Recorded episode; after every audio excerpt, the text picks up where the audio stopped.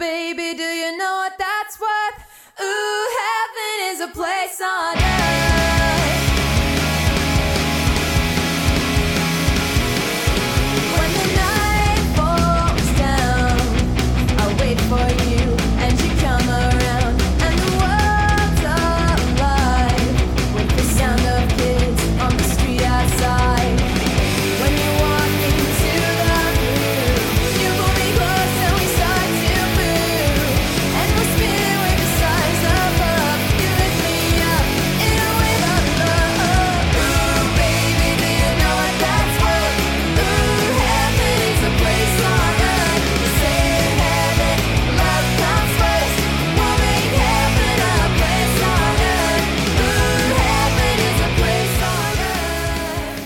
Okie dokie. Are you ready to get to some six, seven, eight, nine of season three? Is that what we're looking at? Because we oh, did yeah. one through five. Yeah, yeah, yeah. I've Thank seen you. up to nine, but we can do that's six, the, seven, that's eight. That's all that's been released. That's all that's been released so far. I checked out another podcast that does Handmaid's Tale. It's pretty funny. It's three ladies. I think two of them are married to each other. Yeah. Uh, I'd call Three Busy Ladies if I'm saying it exactly. I try not to listen to their episodes on the episodes we haven't talked about yet, but their start off to the season's been pretty fun. Oh, I was going to tell you, I, not that I haven't been listening to him anyway, but I listened to your latest episode with you over um, Desmond's show. Oh, the Creep Shows? The Creep Shows, yeah. How stoned did I sound in that? no or is it just you- me? I think it's just you, but I was going to say no more than usual. Which is the usual amount. No, you don't sound... There have been very few occasions where I have ever heard you sound, like, really stoned. You usually keep it together. I try. Like, you're, I try you know sense. What I mean? Like, you, you're one of those people that can do it. And I know that most of the time I can do it, but there's sometimes, yes, where it's like... I get acu- I get accused of being stoned more often when I'm not than I do when I am. I guess before we go anywhere, I should say, Vanessa, gender traitor. Hail Satan. I don't know. I, I just can't, I can't pull up the guise of, yeah. We ended the last episode, I think, with fuck Gilead. And I think maybe that's better than saying one of the brainwashing sort of Catholic type things that the handmaids have to say to each other when... when they see each other. Oh no, I don't con- I don't consider those Catholic things that they have to say to each other.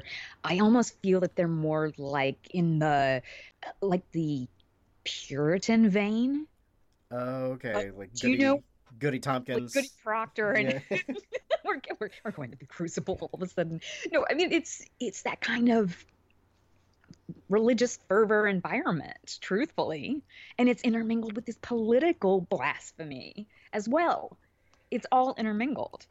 So actually, it's not too far out there that I just brought that up. It's the first time I've ever brought that up in connection to Handmaid's Tale, but it fits. It fits. Yeah.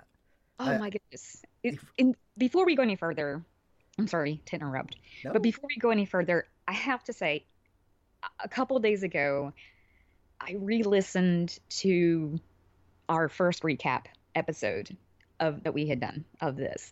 And I realized how just negative and like violently negative I was. And I'm not that kind of person. I really am not. But I just was kind of, I was so, I had gotten so fired up and frustrated by not just those episodes, but just all these things were going on in the world. And I just was like, I'm going to blow up everything. I mean, I'm going to turn into Milton from Office Space. I'm going to make the building on fire, okay? Like, if they increase the strength of, pa- of the patriarchy one more bit, uh, yeah. I'm going to burn this motherfucker to the ground. Right. Uh, well, now that that's all over and everything is fine, you're you're chill now, right?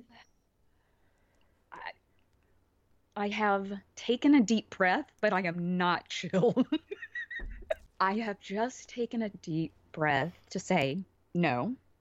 I'm not going to be so rash to light the building on fire, but don't push me because I'm close to the edge. Yeah. Um, it's like a jungle sometimes. It makes me wonder how I keep from going under.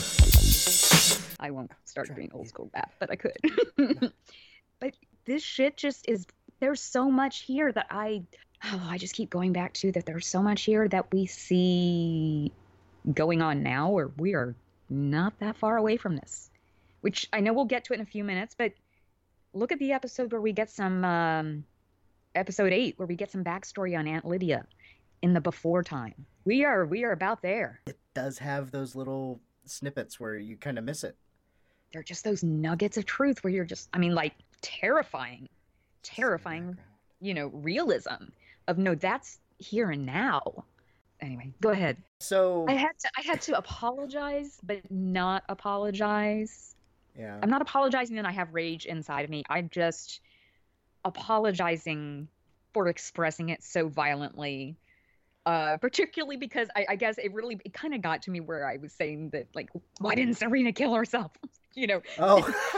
Not the most, that was really not the most positive thing for me to say, especially as, as someone who has been suicidal. Um, I know, but uh, I was just so uh, pushed to the edge at that moment. And anyway, the rage is here still, but I've taken a little bit of a deep breath, so I can more productively handle my rage. And here we are at Handmaid's Tale, Season three, Episodes or six through nine, uh, Household, Under His Eye, Unfit, and Heroic.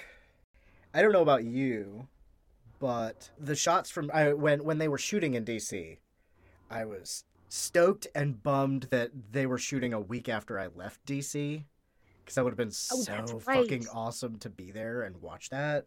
That's right. I forgot about that.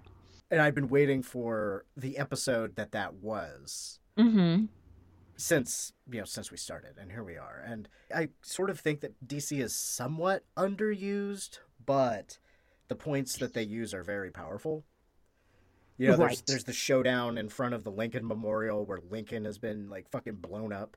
Mm-hmm. And they're fighting about ens- enslaved people. And the Washington Monument turned into a giant cross. And all the handmaids at the reflecting pool.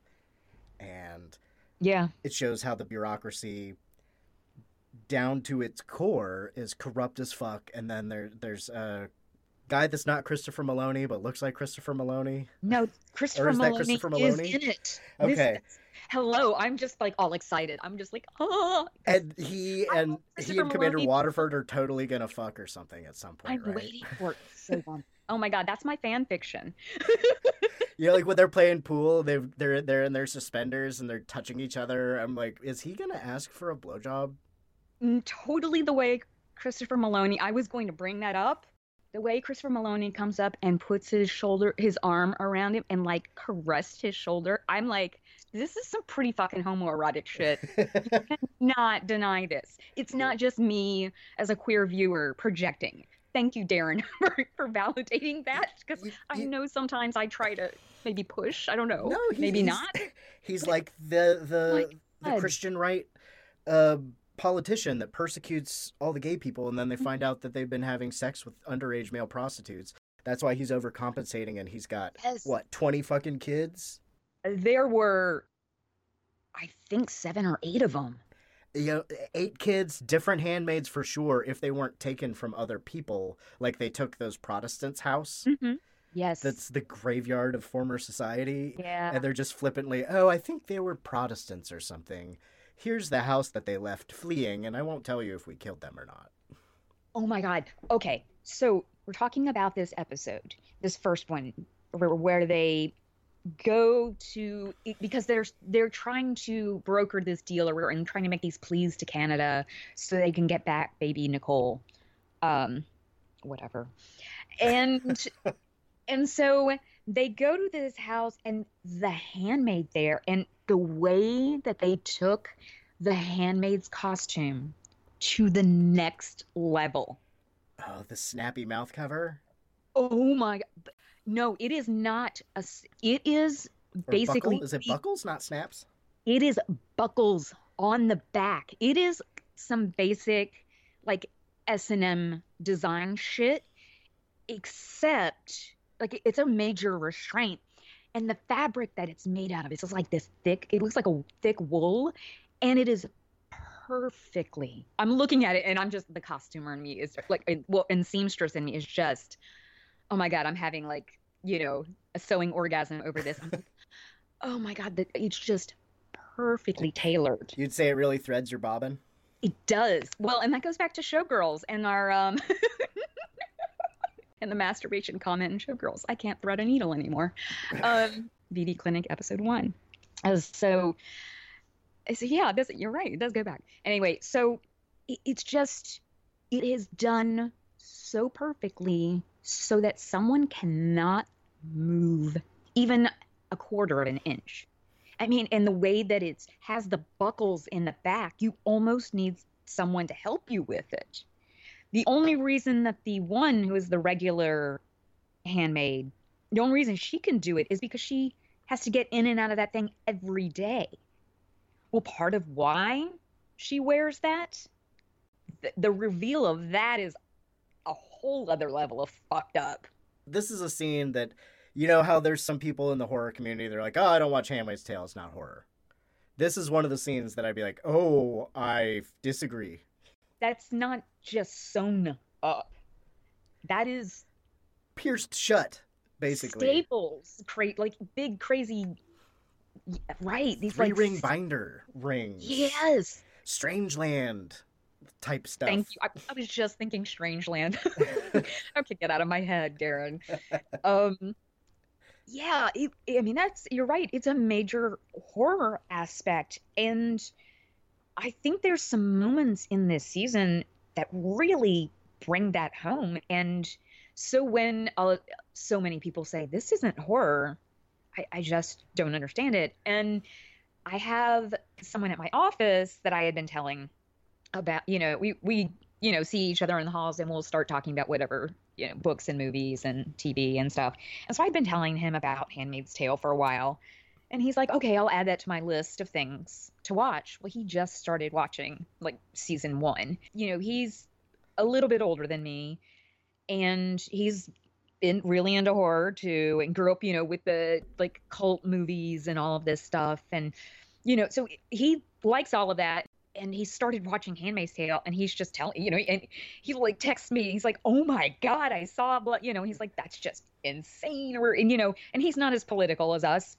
But um, he's definitely, you know, pretty left of, of center. And still, he's just looking at this and he's like, this is crazy, insane. And he's like, mentally, it is just horrifying. Not even some of the visuals. And I, you know, and I'm like, oh, just wait. This visuals start getting horrific, more horrific. Like the people hung from the rafters in that church or whatever is one thing that always comes to mind. In the gym? Or yeah, the, the gym. The school gym, yeah. yeah. And then when they, yeah, like are, the swimming they pool are drowned scene. In the pool. Yeah. Oh. And just, yeah, people on the wall. Well, what was that? The last episode, episode five, where the one Martha was um, hung? In the tree? Or are you talking about in episode six where they do or the rope thing? Or was it one of these? Oh, no, no, no. I'm sorry. It was one of these. Sorry. Seven. Or was it six or seven? It was seven. Okay. Thank you. Sorry. No, it was seven. I'm I'm going back. I'm having to remind myself. No, no, no, no, no. It's a, it's it's number seven. Well, in four or five, they were checking the trees for that one Martha. It was like, I don't think she's here. Right, right. Well, well. Anyway, this is the one who actually, she's the Martha that June had been talking to, trying to find out information about Hannah. And June's walking partner... Of Matthew. Uh, I don't know what Matthew. her real, real name is. We never, yeah, we don't find that out. She, you know, rats the, the Martha out. And basically, you know, and she tells June, oh, I did it so I could save you. And they have to, you know, and they're all having to hang the the the Martha. And that actress, oh my God, her facial expressions. The eyes, her eyes. Right? The entire scene. Oh my God. Yes. Yeah, the weird execution thing where they make, like usual, they put all the the blame onto the handmaids, which is like, is it true that you did this violent thing? Yeah, but, you know, I was escaping slavery. Is it, yeah. you know? Oh, no, no, no. That was, um, that was a last, that was that episode five or whatever. Five? Yeah, because we saw Emily in Canada with her wife and they were reviewing her um, refugee status. That's right. Um, that was also when around the time that they were reviewing the situation with baby Nicole too. And yeah. So they started doing this digging, and here's Emily, you know, having to fess up to what she had to do under what she had to do to survive slavery. Like, uh, just pisses me off. And here there's, you said you were going to be calm. I am. See, they're coming for me as yep. usual. You can hear they're coming for me as That's usual. Police. Oh, they haven't thrown me in jail yet. Um, not physically, at least. I like how she joins the, the protests. Yes, I do too, because it makes so much sense. And then, especially because you have, you already have, um, oh, Moira. I was blanking on her name. I was going to say I, Samira Wiley. That's I was calling her sexy lady from Orange is the New Black in my head. So you are you were already ahead of me. Samira Wiley. Yeah. Hot lady from, yeah. And uh, cool, act- cool actress too. But yes, Moira, she was already doing a certain amount of activism, you can see. And, uh, you know, as someone who escaped. So it makes sense that, but you, you know, she's telling Emily about these different things. And then Emily, at first it seems like she's reluctant about speaking so vocally about, no, I was the one who brought baby Nicole over here to try to save her. Well, that, that talks to the, the stigma of the rape victim, right? Absolutely. And here, it, but she was willing to stand out there and say, I escaped.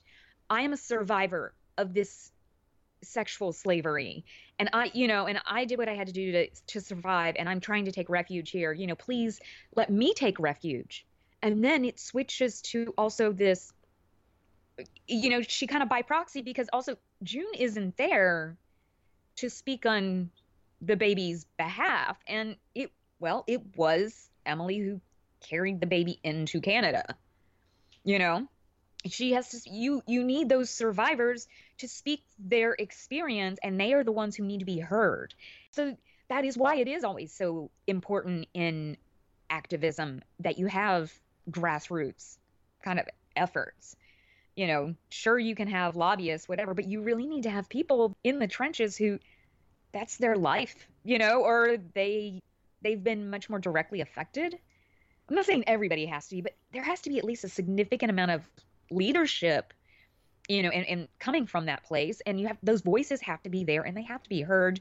You have to give them a stage, and I, I don't know. And so when we see them all going to this whole big, you know, go to Washington and try to arrange this big fancy deal, you know, broker whatever, and put on this crazy uh, display, this could have been a Nazi propaganda film from the thirties. Like, what was her name? Leni Riefenstahl, the director who, I mean, she did other things and was a good director, but she's mostly, unfortunately, known because she got jobs with Hitler's people. Um, but I think that's how, anyway, that's how you say her name. But that's what it reminds me of, these orchestrated big displays for the media that are supposed to portray solidarity. And they're supposed to be portraying this sense of, we fully submit and believe in our leaders. You know, we submit to these leaders and we believe in them and we'll do whatever they say. This kind of fascist mentality. And even though Gilead isn't a dictatorship, it's still a fascist regime. One thing I was sort of wondering about is, I feel like they maybe expanded a little bit the boundary of Gilead. You know, I know there's the war in Chicago. But, you know, I, you know what? I thought that was just me. But then again, I was like, well, but do we, did we ever really get a distinct sense of where borders are and different things? I, I don't know. And I think something you had, did you say to me the other day when we were recording um, something else, or did you message me something about, like, I'm wondering where Gilead's getting this level of power? it's definitely something I thought if I didn't say it. I thought you said that to me, and we didn't really, we didn't go into it, but it, it is a very good question of, because when you read the book and you see the movie, and even when you see the first couple seasons of this show, you feel that Gilead has this distinct presence and this distinct power. Absolutely. However, you feel that it's limited spatially and globally. You, you know what I mean? You you don't feel like it's extending, especially when now they're talking about this so much, like, oh, you know, Canada's trying to broker this deal, blah, blah, blah, blah. You don't get the feeling in the book or whatever in these other seasons that Canada's sympathetic to Gilead. I don't, I've never gotten that feeling before. And now why all of a sudden? One thing that I was wondering was maybe, I don't know if it's just America where there's this fertility crisis, but I, I think they're the only things, unless uh, it, it, it depends on the lines of Gilead or whatever, but the only thing I could ever see them exporting is babies. And then that's an even more fucked up thing. Because, I, I mean, what else does oh. Gilead have a lot of? Is it seems they have a lot of guns, and they've got a lot cool. of sex prisoners that they turn into fertility factories. Yeah, but there are so many people that are supposed to be um, sterile, even the men. Not that, you know, that that word's banned, of course. So I don't know if that's necessarily the case. It could be. It could be. I mean, obviously, black market, it exists. Gilead's like North Korea. It doesn't export anything, but it scares people enough. I don't know why Gilead thinks that they're going to become a world player. I don't know if it's a commentary Arrogance. about our government now, when they're like, arrogance. oh, we're America first, and that's going to make everybody like us more. No, it's arrogance. There's, it's just a government and a culture that created this government that has a certain level of arrogance and entitlement that they have decided, you know, and of course, much of it stems from misogyny. We are going to put women in this place, even the ones that we're considering acceptable enough to be our wives. We've got to put so many women, women are beneath us. And then again, the racial thing, which, I mean, as this series goes on, I wish they would explore that more. I feel, you know, that they can. Uh, because it is something that was barely touched on in the book, but there were references. And there's enough, I think, there planted that, you know, it, there could be a space for it. I'm not saying they have to address it, but it would be nice. And maybe it's like to see this crazy government and this crazy culture or whatever world that's been built up, we need to see, I feel, more of it. So even if that means somehow, I don't know, following to Chicago or something where they're, you know, having more of an uprising, or they're, they're in this kind of in-between place of, no, we're going, we're going to be, we're trying to separate from Gilead or, or not, or whatever. I, I feel, I feel that that could be an interesting way to go down the path for this, because I mean, yes, I feel that we have June here, obviously, and she's still continuing her fight for her children, for her daughters, but I'm just at a point where I'm kind of wondering what else they can do, because they have started sprinkling the, in these other things, and I'm like, okay, then start going at least a little faster on some of those. You know what I mean? I'm getting a little antsy. Okay. Yes, there are some there are some important things that we see here in these episodes here, these four episodes. There are some important things that are that come up, but I've got one I question when you're done with that thought. Yeah. I, I don't feel that all this action necessarily had to happen over four episodes. What do you think they were saying with with Nick? Like the the mm-hmm. what, the Icelandic or the Canadian government? Who are they negotiating with in D C? I uh, It was I the intermediary was... between Gilead and Canada, right? Oh, God, I'm blanking. I think it was Iceland. I don't know I, why, maybe. but I think it was Iceland. Maybe. But but anyway, when they're they're super desperate to talk to Nick, and they're uh-huh. like, okay, we'll, we'll make this deal if we can talk to Nick. Yeah. And then she they have that snowy lovers moment in, in the courtyard uh, where she says some stuff like, this is yeah, this is your chance to, to do the thing. But then she, right. she goes back and they're like, oh, Nick, we can't talk to Nick. We don't we need anything from it. It's like they totally forgot all the shit they said the day before. Mm-hmm. Like they obviously knew who know who he is. Yeah. So that was weird. I don't know if they're either playing it up that, that he's a bigger player like we were talking about, or if Commander Waterford's got some shit, because they were walking out right, well, right before that change.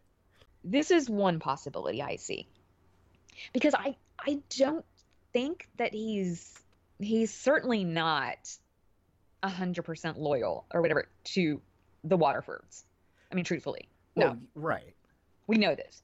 But I think that a possibility is that as part of this plan for him to, of as part of Mayday, and to really infiltrate and be able to go move to Chicago and really potentially fuck some shit up, or at least, you know, provide some intel, like serious intel to maybe these other governments. Yeah. I feel that maybe he had to sabotage kind of that situation in order as a sacrifice to get sent away. That's something that he sees as a bigger, like greater good. How can this be for the greater good? The greater good. Shut it! The greater good. Do you know what I mean? Like it's something that could, but maybe it's something, I don't know, that could potentially bring down Gilead as a whole. And he sees that as a long game that he's playing. I mean, that is one thing that did pop into my head. But it did also pop into my head, like, what the fuck are you doing? My name's like, Nick Gilead. My dad started Gilead, and... Yeah, like, I, it, it seemed... Something seemed off about it to me, and I want to believe that he's playing the long, you know, bigger picture. Like, he's, he's looking at the bigger picture of trying to bring Gilead down, and he had to be able to be relo- relocated to Chicago and be entrusted with these higher-ups so he could gain a certain amount of intel. That's kind of what I think. Maybe I'm wrong. Yeah, we've, we've got a few more episodes, and I know they're probably going to do another season. I haven't heard anything about this being the final season. Um, yeah, I don't know. I think Ann Dowd just won some awards or got nominated for some awards. Emmy. I think another Emmy.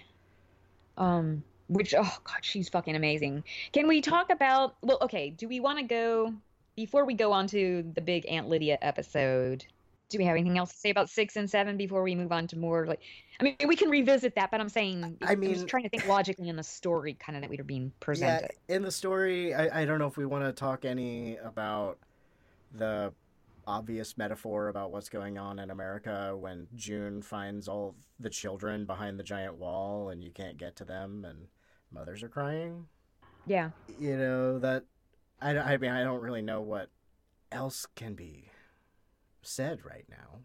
Um, you know, Mike Pence, re- current representative of the future state of Gilead, t- showed how Christian he was going down, like uh, fucking Goebbels or whoever it was that went down to check out the camps. But, yeah, Handmaid's Tale. Sadly, although this is being written now, but yeah. It's written in nineteen eighty-six, still a problem. Yeah, I think it's episode eight, here we come. I think we talked about those first two pretty well.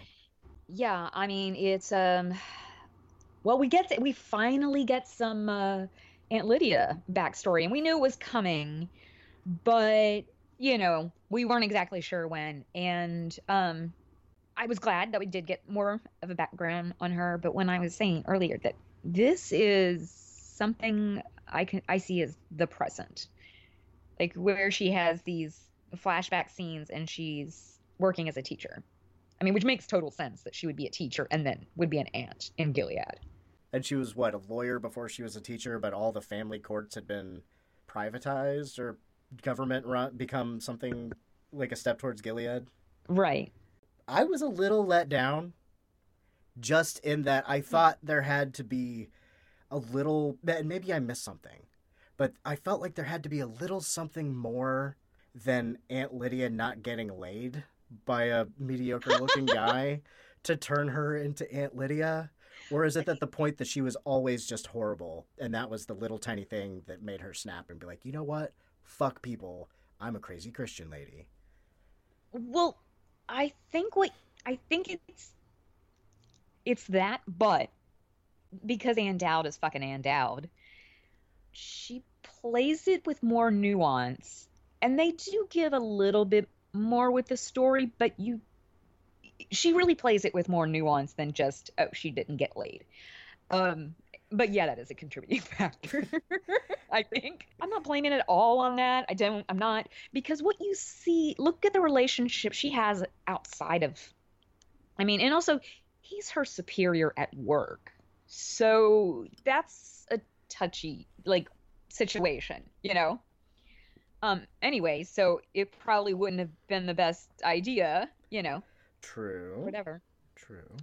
But from a professional point of view, but um, look at the way she, there's the child whose mother, whose single mother, you know, is late picking him up yet again or whatever. I mean, like, and she's making. He's hungry. And she's already making these very judgmental comments and looking at her very judgmentally, the mother, about, you know, this child is hungry. He, you know, he, the, you know, the mother, oh, well, maybe you shouldn't have a job where you're around so many men like that. She's already at that judgmental stage. And then here she feels, I mean, at least I see that then she tries to engage in this romance and is rejected. Although, I mean, he seems on board with it, though, too. Yeah, he's like, maybe this is moving fast and we should breathe for a second. She's like, I'm going to have that woman's child taken away. And and and I think she overreacted to him saying, oh, we need to slow down. But he was obviously into her. like, yeah. But then you had to, like, step back for a minute and think about it a little bit more, like, logically of, he's also her work superior, so maybe not the smartest thing for him to be involved with her that way. Especially a, in the weird moral times that they're living in. Right. Even, but I'm saying now, that's not necessarily the smartest thing to do. It's just like, she was already, I feel like, in this judgmental place. And then this is just like another thing that kind of adds to it. Because I certainly wouldn't say, oh, it's just because she didn't get laid. Well, that's an oversimplification, but that's the thing that happened right before the turn. I know. I know. And I know you were joking to some degree. But it's like, just, it's to her, it's kind of like one more thing that even if she, when she finally does try to let herself go, she can't make it work. For better or worse, she just can't make it work. And she wasn't even willing to say, okay, yeah, we'll take it slow. Let's go out to eat. Didn't even say, you know what, let's plan another date or something. We'll go out and have dinner. Yeah. You know, we don't have to do anything after. We just have dinner. Like, they, she didn't even try to, you know, it's so she wasn't even willing to put any more effort into, like, because she just sees so much as just black and white. And it that's what you really see. In Gilead, her in Gilead, she strictly sees so many things as black and white all the time. And that's when someone tries to explain an, a gray area, she doesn't want to hear it. Like, it doesn't compute to her. Things are either good or bad. You're either the Madonna or the whore. There is no in between. So you don't think she enjoys her cruelty? Or are those separate? I think she enjoys order. I think she wants everything to be good and done right and for the greater good, the greater good. Shut it! Of God, or her demented version of whatever deity that is. Um, and and for this, you know, not for just church, but for the state. And she sees that it's her duty and cruelty. I don't think she's necessarily maybe she, I mean, she certainly has a masochistic streak in her. Absolutely. I certainly see her as having a sadistic streak in her, but um, uh, for, let me just throw, throw an example at you. She doesn't revel in the cruelty, in my opinion. So in the, fi- wrong. in the final episode that we're talking about today, which okay. comes after the Aunt Lydia episode, we start mm-hmm. thirty-two days in at the hospital on her knees. That's fucked up. Yeah. That's uh, some Inquisition shit. That's yeah. some Inquisition level flagellate yourself shit. Yeah, I, I guess, you know, if you are hopefully watching along with this show, you know, we sort of didn't finish that arc of the storyline of uh, her walking partner who ratted her out. Then of she Matthew. got she got the, the Mean Girls treatment or the... Um, oh. oh, God. That was... Know. Yeah. Everybody's shunning her at the grocery store and all these other events, like spitting in her water. Bullying the fuck out of her. Oh, my God. So she gets driven, as one does, to a psychotic breakdown in, what's that place called? Loaves and Fish? or Loaves and Fishes. Loaves and Fishes. And... Yeah. And she's also hormonal because she's pregnant. I mean, I'm sorry. She's also not... I'm not blaming it on that, but you're already... Your emotions are already askew because of that. And then all of this on top of it. Yeah. Yeah. So, you know, that's that's what leads to her being in the hospital. Well, no. Well, no. What happens with that is she flips the fuck out and doesn't just turn a table over um, like some Beverly Hills housewife or some shit. She throws a can of, I don't know, not beans, but something like that at, who was that? Was that at Janine? Yeah. And got her in the eye that was already damaged and had been cut out. Um, oh, poor Janine. I don't, I have problems with her, but I feel bad for her because that, that eye is taking a beating. Yeah. Um, she gets her but, cool eye patch later. Yeah, she does. Oh my God. That was an awesome eye patch, I have to say. Um, nice little touch. But so of Matthew, throws that at her and just starts flipping out and screaming. And then she looks around, she sees one of the the guards or whatever and grabs their gun. And June kind of maniacally stares her down. And they always in that place, they oversaturate like the light. So and, and everything is so white, so white and pristine. And then you see Aunt Lydia all of a sudden there.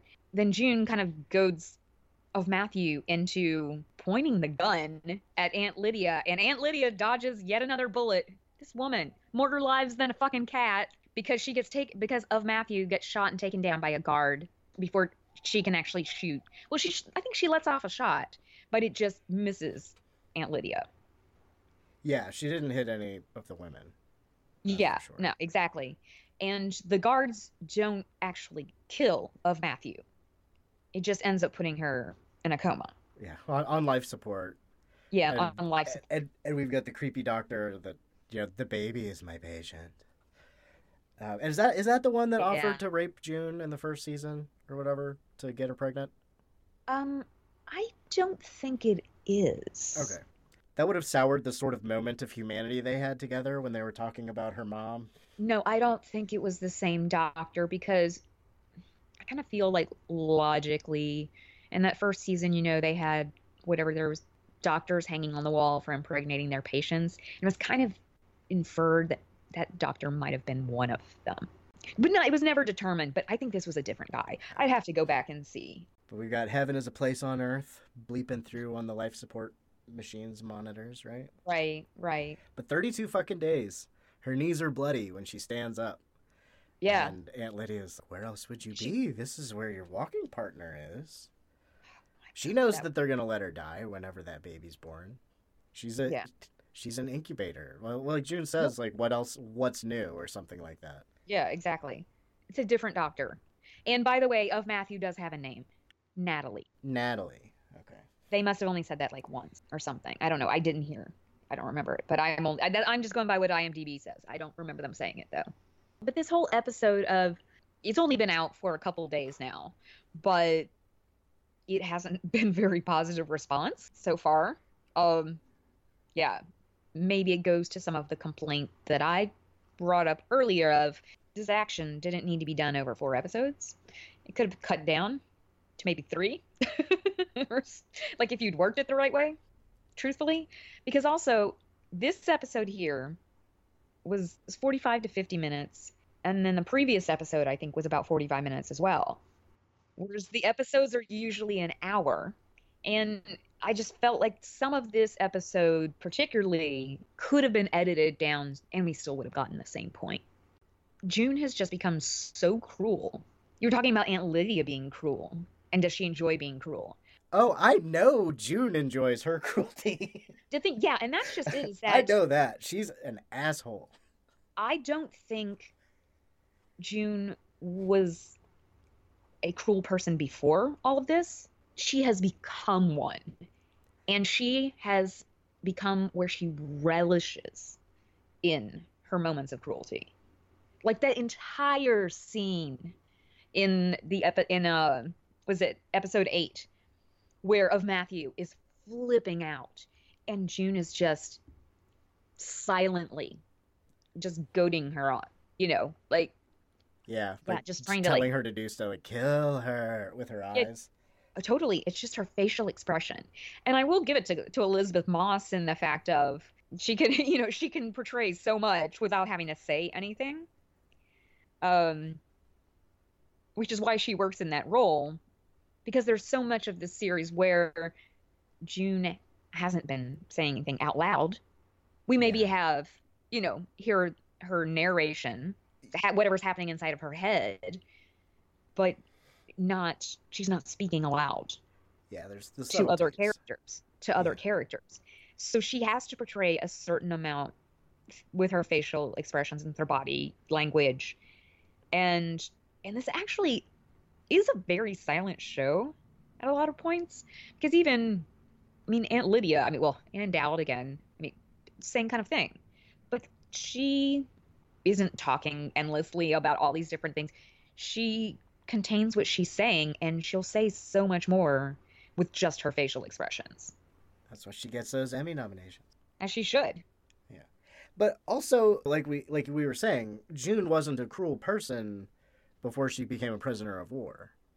Right, unlike Aunt Lydia. Like because, truthfully, Aunt Lydia had that streak in her already. She absolutely did. We've got, what, four more episodes, right? To see where, where this is all going. Yeah, and I, I mean, it's not that I'm losing momentum with the series at all because, like, truthfully, I'm at the point where I'm just like, oh, oh I can't. I'm like, you were, you, you say you can't watch really more than one episode at a time, and I'm like, I, I, I have to watch at least two episodes at a time. And since I had caught up, like, after we recorded, you know, lat for this uh, last time, I've been keeping, you know, I, I kept, I waited and allowed for episodes six and seven to, you know, for those to be, so I could watch those together. But then I, the next week I was like, I gotta watch it. And then I was like, damn, there's not another episode. We just like, ah, because I, I want to know more. Like I said, I feel like there are certain things that are happening a little bit slower than they should. But then again, I do think like with what you really did see in, I think, episode eight, nine, and in different ways and for different reasons. Ah, ah, oh, hold on, hold on, hold on. Ow, ow, ow, ow, ow, ow, ow, cramp in my leg. Ow. We've been assured that everything possible is being done to correct the situation, and we will return to air as soon as possible. So we were we were wrapping up our thoughts on this center section of season three. Yes, when I when I so crazily had my ankle go all wonky on me. Sorry about that. Yeah. Um, you may or may not have heard. Yeah, um, I don't know how you edit that. I'll see what it sounds like listening back. I'm always concerned about you to listen until I'm listening back. Not always. Last time and this time. Anyway, you were saying. Oh, no, uh, you were talking about Was I? Aunt Lydia and June. And cruelty. Oh, and, and cruelty. Well, because you had asked earlier specifically about, like, I think that's just where we we see, and it also goes back to Emily and her interrogation of you do these horrible things when you are in this horrible situation as a survival technique. I mean, if you are Emily or June, however you see Aunt Lydia, who was, you know, she, like I said, was already judgmental and already punitive beforehand. So, of course, it makes perfect sense that she went, she moved right on up the ranks. What would have happened, though, if she had been a teacher who hadn't reported, a single mother who was late picking up their kid, and the kid maybe looked a little underfed? I don't know. Where would she have ended up? As a Martha? I mean, would she still have been, I mean, are we saying, I mean, I don't know. Are the, how many of the aunts do you think were teachers before? I mean, I just all of a sudden thought about this, but it wouldn't, I mean, it makes sense. Yeah, yeah, it makes sense. And uh, her lawyer training is good at spinning bullshit. That nuns. It's going to be interesting to see how this all pans out. You know, I feel like there's going to be another spike in Bradley Whitford or whatever he's called. Commander. Well, that's just it, is that um, Lawrence? Yeah, Commander, Commander Lawrence. Lawrence. Um, yeah, we didn't see really see much of him the, these episodes here. They uh, because they because June had been taken to D C, and then um, yeah, she had been taken to D C, and then you know at, you had the episode where June was pretty, in the hospital the entire time. The other one where so much more Aunt Lydia, but then the one under his eye. I mean, June is having to do other things. You know, she's partly still having to deal with, you know, the Waterfords. She's still having to, you know, she's still trying to find Hannah outside. And then yeah. You see part of Emily. So you really haven't had the Lawrences that much of, you know, in these episodes here. So I don't know. So do we think Fred Waterford and Christopher mm-hmm. Meloni are going to get it on in some way? And... Yeah. In will my that fantasy. Cause one of them? Will that cause one of them to have the other one executed? Ooh, ooh. Okay. It's just okay. A thought that crossed my mind. No, no, that is actually an interesting thought. I could totally see it happening that they would hook up. Who do you think would execute the other? Because I could also see that happening. I don't really know how much more useful to this storyline Fred is. But I feel like if they're going for an overall story, Fred and Serena's rise to power in Gilead is a more predictable path. But I don't know if that's necessarily mm-hmm. a bad thing. I mean, we don't know where Hannah was sent off to. But once um, the Waterfords are done with their propaganda videos, trying to get Nicole back, I really don't know how much more useful. At least Fred, I could see Serena staying in there somehow. You know, I, I could see, yeah. you know, I don't know. But yeah, I don't know. And what I... think could be an interesting turn on it, though, is that if it happened that they hooked up, that it would be Christopher Meloni's character who executes Fred mm-hmm. as a way to get rid of him for political power. And Serena has to figure out a way, and she tries to car- maybe st- she they continue with her, and she, I mean, it's a possibility, because that she's trying to, you know, maintain a certain amount of power, and how does she get somehow involved in the government? Who knows? I don't know. That's just a thought. Tune in next month. But I, I still, just in my in my my fan fiction world, you know, I want the two guys to, you know, to at least have a blowjob. God, Jesus Christ, loosen up. They were certainly looking at each other like they're, you know, they're considering something. And I don't know if that's just because that's what I've been conditioned to think about oppressive right-wing politicians. Well, no, it's not just that. To me, it was completely the body language and how it progressed. And there were some of the longing looks. I just, maybe I'm reading too much into it. No, I... I... You know, the, all the wives have their wives club where they talk about mm-hmm. you can play with the yeah the guardians or the eyes or the drivers or whatever. The wives are talking about that a little bit. That's kind of an interesting twist that I wasn't expecting, that they were going to actually, we were actually going to see the wives. I mean, why wouldn't they? They're wealthy, you know, and they have power. They can do whatever they want, unfortunately. Their, their husbands are blowing each other in the billiard room. Sure. Sure. At least in Vanessa's fan fiction called the... Hey, you said it too. Honey, I think you've got a right to know what happened. I went out driving, because as you know, I love driving, when suddenly I had to take the biggest pee in the world. So uh, I saw this washroom. So I stopped in, and uh, but it was full of those types, you know, queers and, and queenies. So one of them tried to kiss me, and I said, no, no, no, no, no, no, no. But he just kept kissing me. Why would he do that? Well... didn't you tell me that you had gripped him by the buttocks and pulled him closer? Yes, but well, that was because I was concerned that he might fall. I mean, a doctor, his pants were down around his goddamn ankles. Maybe you don't have the level of fan fiction that I have, but that's okay. I have the porn mapped out in my head, okay? Like, it could make a lot of money on that. Oh, my God. I mean, who, who, there there might be something somewhere. Um, Executive realness. But did you have any? Did you have anything else to add besides plugging your fan fiction? Oh God, no. um, no. No, where we we usually are over at the V D Clinic podcast, V D Clinic podcast. That is. And you, what are you also doing? Uh, I am also doing the Psychosemantic podcast as per usual, and Man I Horror Show's been doing summer camp stuff. I've been on Crazy Religious People Overload. We did Jesus Camp this week. Oh my God, that's such a good documentary. Oh my God, I love that. I love that movie in a weird, fucked up way. Because it's a really well-done documentary, and it's so fucked up. Just the subject is just wrong. Oh, and one thing I, I do want to... Sorry, I do have something else to plug. Go for it. The very final episode of Devour the Podcasts was finally released. Uh, we recorded that, oh, I think I think it was March, um, right around my birthday, and yeah, we finally released that. And um, David came back for that to join uh, Bo and Jamie and I, myself. Yeah. So check that out. It was a good farewell. So this was us, uh, yeah. Vanessa and Darren. Uh, we will see you soon. Yes. Yes.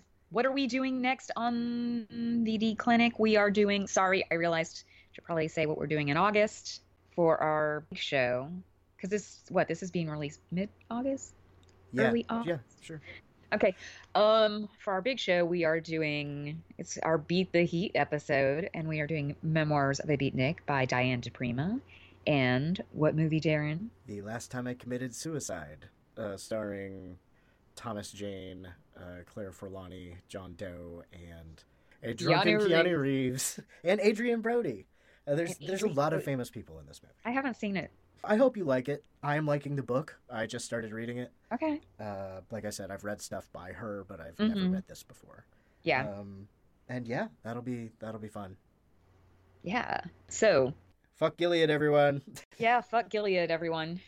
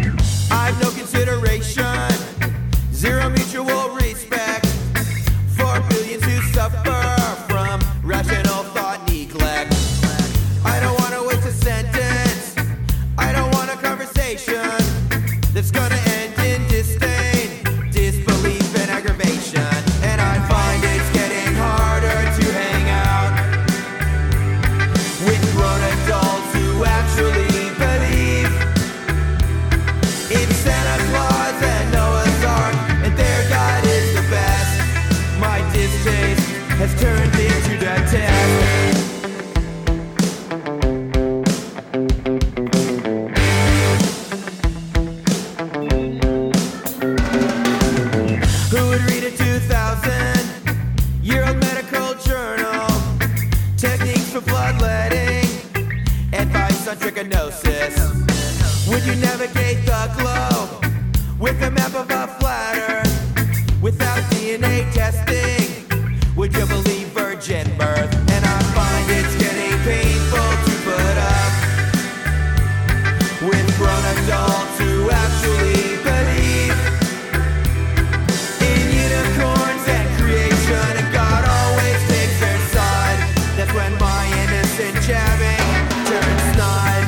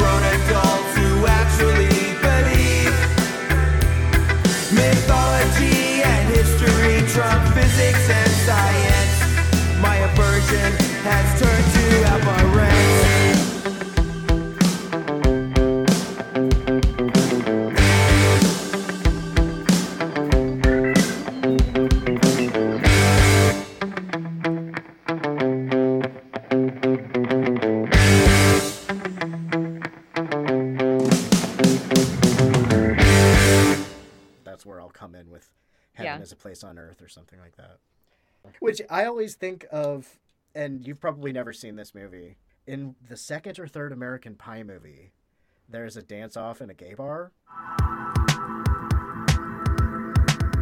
If you enjoyed this show, then make sure you check out the other great shows on the Legion Podcast Network, like Cinema Psyops, Cinema Beef, Devour the Podcasts, Duncan and Bo Come Correct, Exploding Heads Horror Movie Podcast, Friday the thirteenth Get Slayed, The Helming Power Hour, Hello This Is The Doom Show, Hero Hero Ghost Show, Kill the Cast, Underwater Kaiju from Outer Space, Jerry Hates Action, Legion After Dark, Mental Health, Obsessive Cinema Discourse, Pick Six Movies, the podcast by the Cemetery, the podcast on Haunted Hill, the Psychosemantic Podcast, Rick Radio, House of Wax, Dude Looks Like the eighties, Rabbit and Red Radio, the Shadecast, Short Bus Cinema, Two Drink Minimum Commentaries, the V D Clinic, Who Will Survive Horror Podcast, and Witch versus the Doomsday Clock. With such a widespread of shows, there is guaranteed to be a niche for you to fall in love with.